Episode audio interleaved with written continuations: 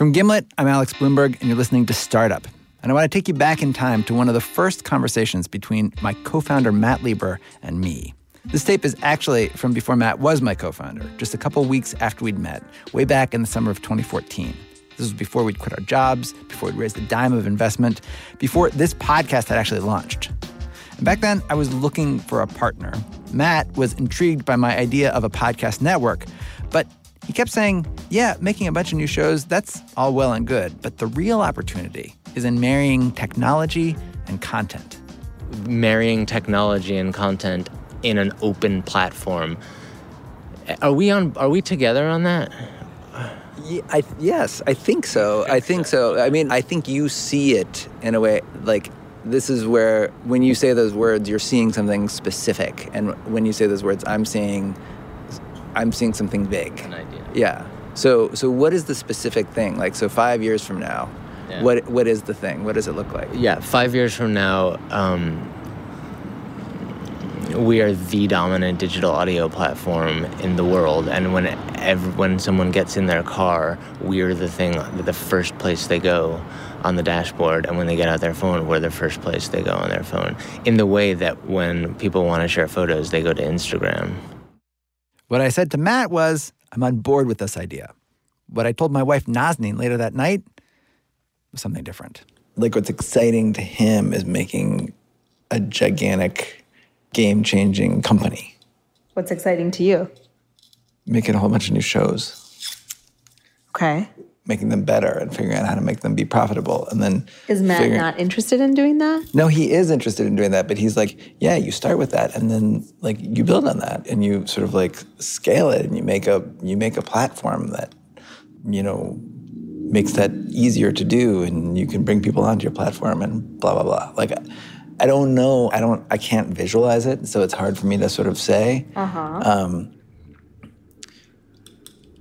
and it feels like big and out of my control and um, i don't want to do it This was the first conversation in what would be an ongoing many month debate. A debate about what would be the role of technology in our company, which was really a debate about what kind of company did we want to be? Did we want to be purely a content company that focused exclusively on making podcasts? Or did we also want to be a tech company and invest in building an app that would deliver content to our listeners? Today on the program, I'm going to chart the evolution of our thinking on this question. Many voices weighed in, including one of the largest, most successful tech companies in history. It was really strange. There were a lot of stakes attached to this technology decision.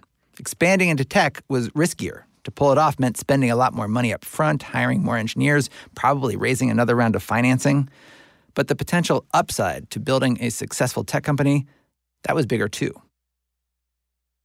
Longtime listeners may remember this technology question has surfaced before on the Startup Podcast, way back in episode two, when I was meeting with an investor, Matt Mazzeo, and he was strongly encouraging me to invest in technology as I built the company. Podcasting is frankly a technology that has this really core audience on it that just love it that hasn't broken out into the broader mainstream most people aren't podcast listeners there are a whole bunch of things that are broken there uh, that you have an opportunity to fix But then there were Gimlet investors like Marco Arment, who felt entirely the opposite way. In fact, Marco remembers listening to that episode where Matt Mazzeo was encouraging us to think more about tech. We were listening to that in the car this weekend, and my wife and I were yelling at the radio, saying, No, that's wrong. Don't do that. Listen to your wife. She's right. Do not do this. And, by the way, your wife's advice has been amazing on this show. you should definitely listen to her more than almost anyone else you've talked to, or actually more than anyone else you've talked to that I've heard. Uh, more than me, probably. Now, Marco's an actual programmer. He's built many apps that you've probably heard of. There's one called Instapaper, which I use all the time. He has an excellent podcasting app called Overcast. And he got rich enough to invest in startups like Gimlet because he helped build a company called Tumblr, which sold to Yahoo for more than a billion dollars. So you, Marco Arment, you're one of the premier app developers in the world, but you're saying that's not a worthy goal. First of all, it's a massive way to waste a bunch of money quickly. What if your podcast player sucks? Which uh, I'll tell you what, the odds are against you on that one. so, to show, show me any custom podcast app that, that was made by a, by a producer who isn't doing like the app itself full time.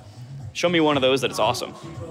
Um, so if your app sucks, then many of your listeners who have been encouraged to use this app or are required to use that, depending on how you set it up, that app becomes part of the quality of your show to them. It becomes part of the experience of listening to your show. And if your app sucks, then they're going to think your show kind of sucks as a result.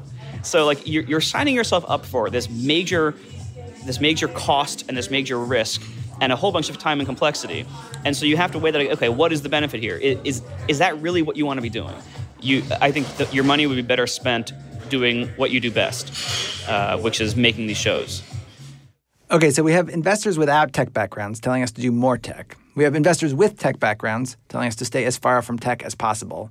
And then to make matters even more confusing, the tech idea actually started to grow on me.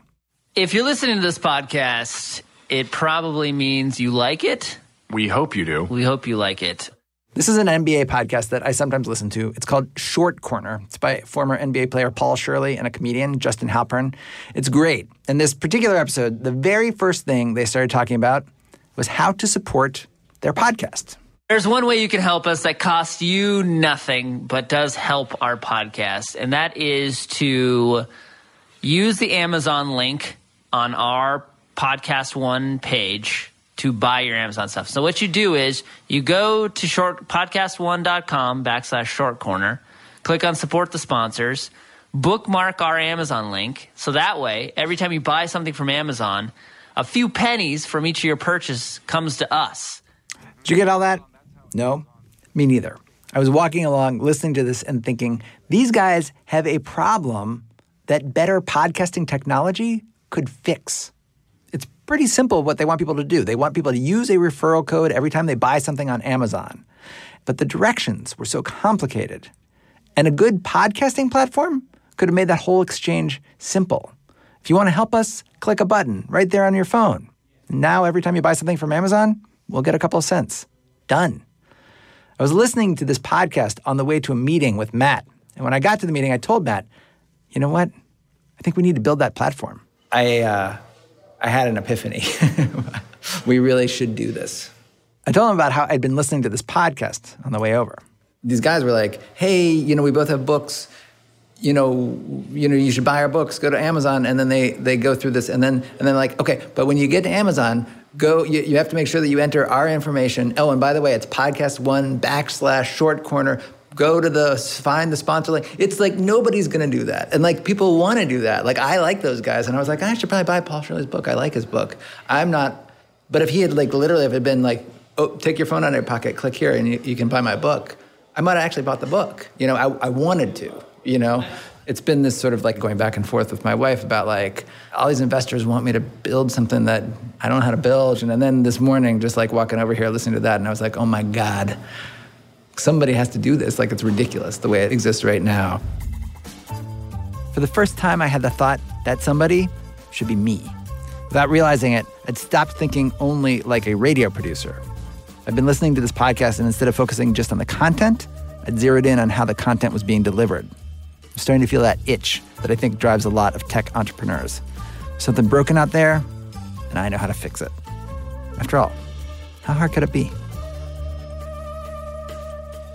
Coming up, I find out by Googling it. Googling it in a different way than I've ever Googled anything before. Googling probably isn't the right verb. That's all coming up after these words from our sponsor. So, one of the weird things about listening back to all this tape where Matt and I were wrestling with this big tech decision, it all seemed so theoretical back then because we hadn't really started the company yet. We didn't have employees, didn't have staff meetings, we didn't have daily deadlines. Now, of course, we have all of that. And so just a couple days ago, Matt and I went into the studio to check back in. And I played him that tape from the summer where he talked about the opportunity. This clip. Marrying technology and content in an open platform. And now here's us in the studio in the present. What what was it like he- hearing that tape in today? Oh, it's mortifying. Really? Yeah, because I don't even know what I'm saying. Like I hear the words and I'm like, God, I'm that person is so full of hot air. that person is talking in such a conceptual way about what this thing is and should be. Marrying technology and content. It just sounds like a press release. I mean, it, to me, and just tell me if this is how you feel or not, what it gets at is sort of like what neither one of us knew what we were talking about because everything was abstract. Yeah. And now we're in the middle of it. We actually know how hard every single act is, and it's not conceptual at all.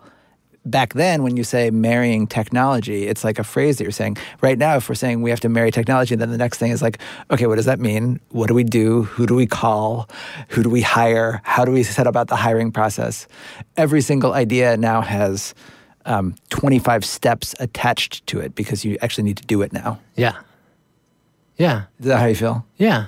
And, and I also have a, gr- I think my, I think since then, my attitude is much more, no, let's do less. Let's just do the, let's do one thing and do one thing really well uh-huh. and be ruthless about cutting away all the other things that are just distractions. The fact is, since we've actually launched our company, this whole tech discussion has taken a bit of a back seat.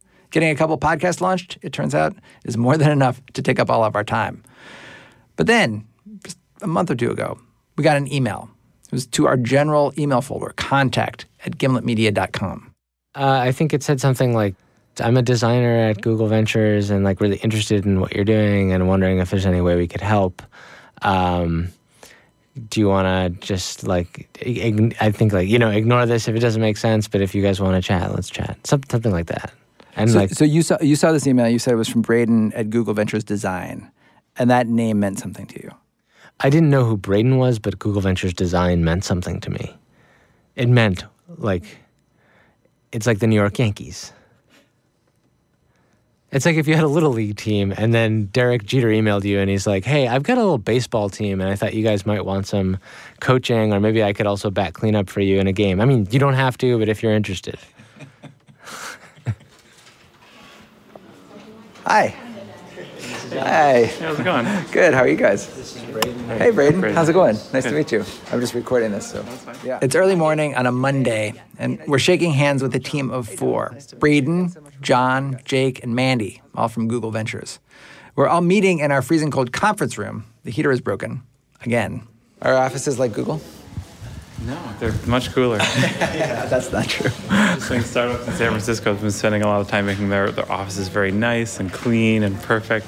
Maybe as a recruiting tool, it's nice to be in someplace more real. Oh, cool. Yeah. Yeah. Yeah, this is not um, our office. I don't know if our office would really count as a recruiting tool. it's more of like a recruiting impediment that we've overcome so far. A lot of things that I never expected to happen have happened in the last few months. But Braden and his team being in our offices was actually one of the more surprising ones. Google Ventures is the venture capital arm of Google. And Braden and his team are essentially an elite startup assistance squad. They do this thing called a design sprint, which means they parachute into companies like ours and help them figure out questions like the one we're facing. Should we build an app? And if so, what should that app do? And Braden and his team are superstars. Braden was the lead designer on a product you might have heard of. It's called Gmail. John helped build YouTube. And they did this design sprint with us partly for the chance that they'd show up on the startup podcast. That was how they sold it to their bosses anyway.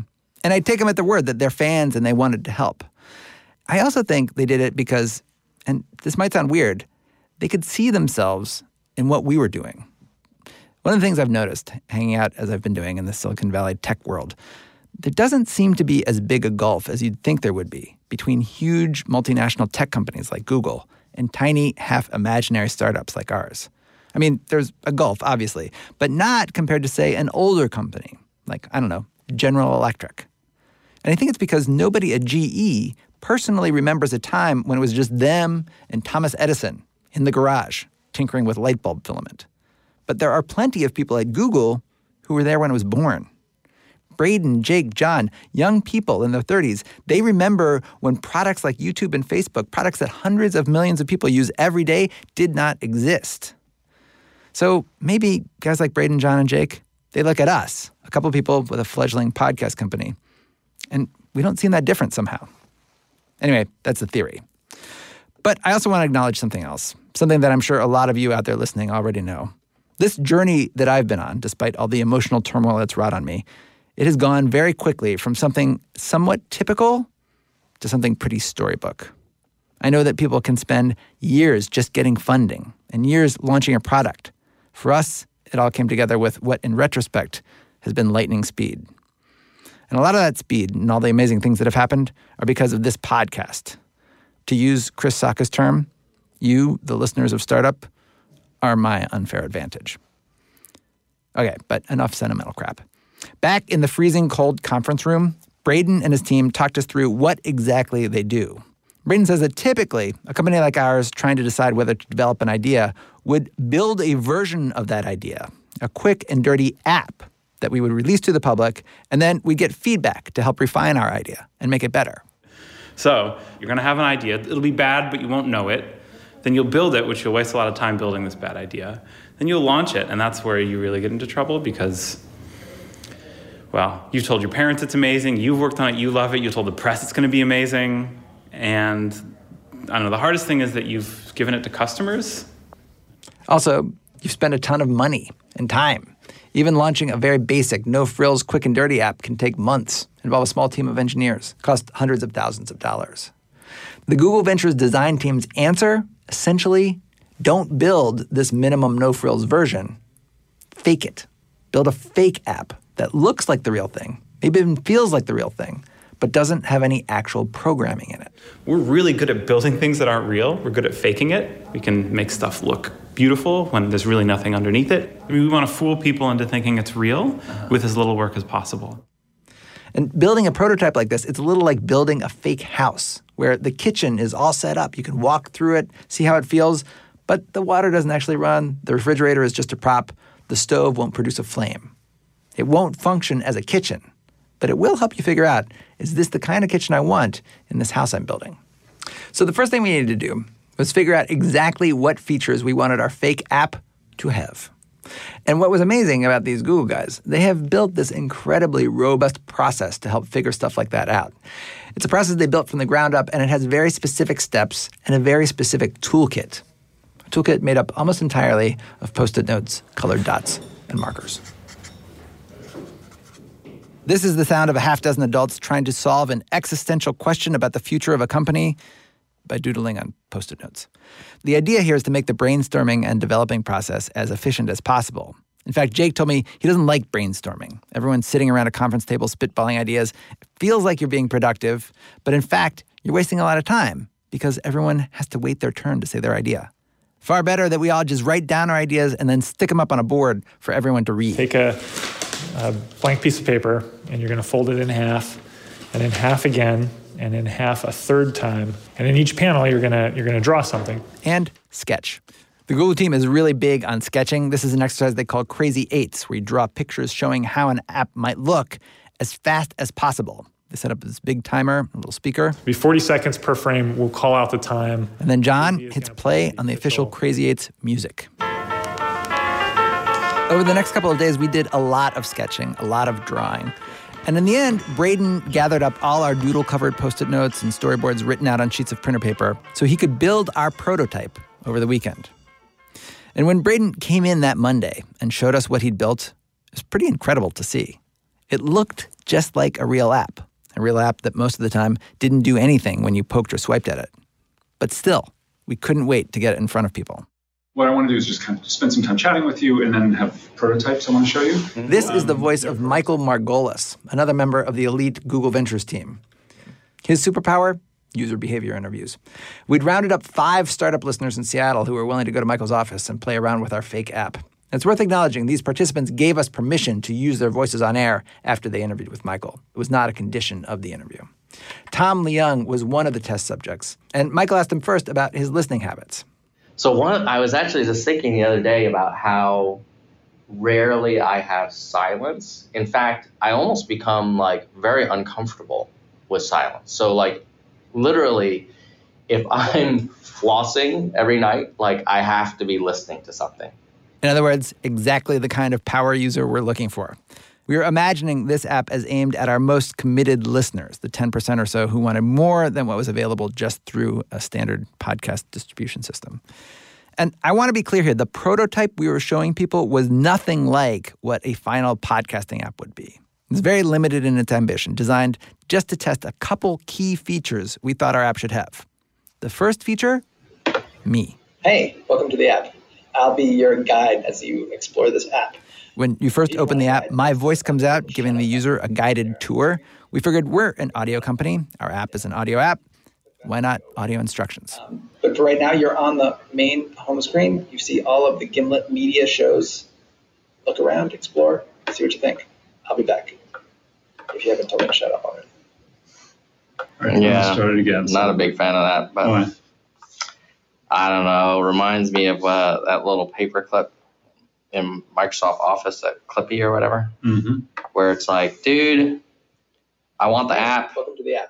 So you've tapped on the Oh, show. and God, here, he this is where keeps- all the episodes. No. yeah, I actually I don't know why it got me so pissed, but it kind of did. Yeah. um, I want to close this app right now. Of course, not everyone hated my narration. Here's Tim Sorens, another listener who tested the fake app. I like the kind of humorous intro from Alex. Uh, I think that's very much in line with the kind of relationship that he develops with his listeners. Another feature we wanted to test a talkback feature.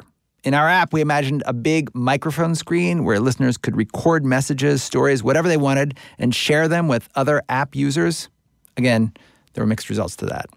And the final feature we wanted to test was something similar to what I'd imagined when I'd had that epiphany listening to the Short Corner podcast some way for our listeners to easily support us financially. So we had the screen where you could sign up for a monthly subscription, which would get you behind the scenes photos, extended interviews, and some bonus content.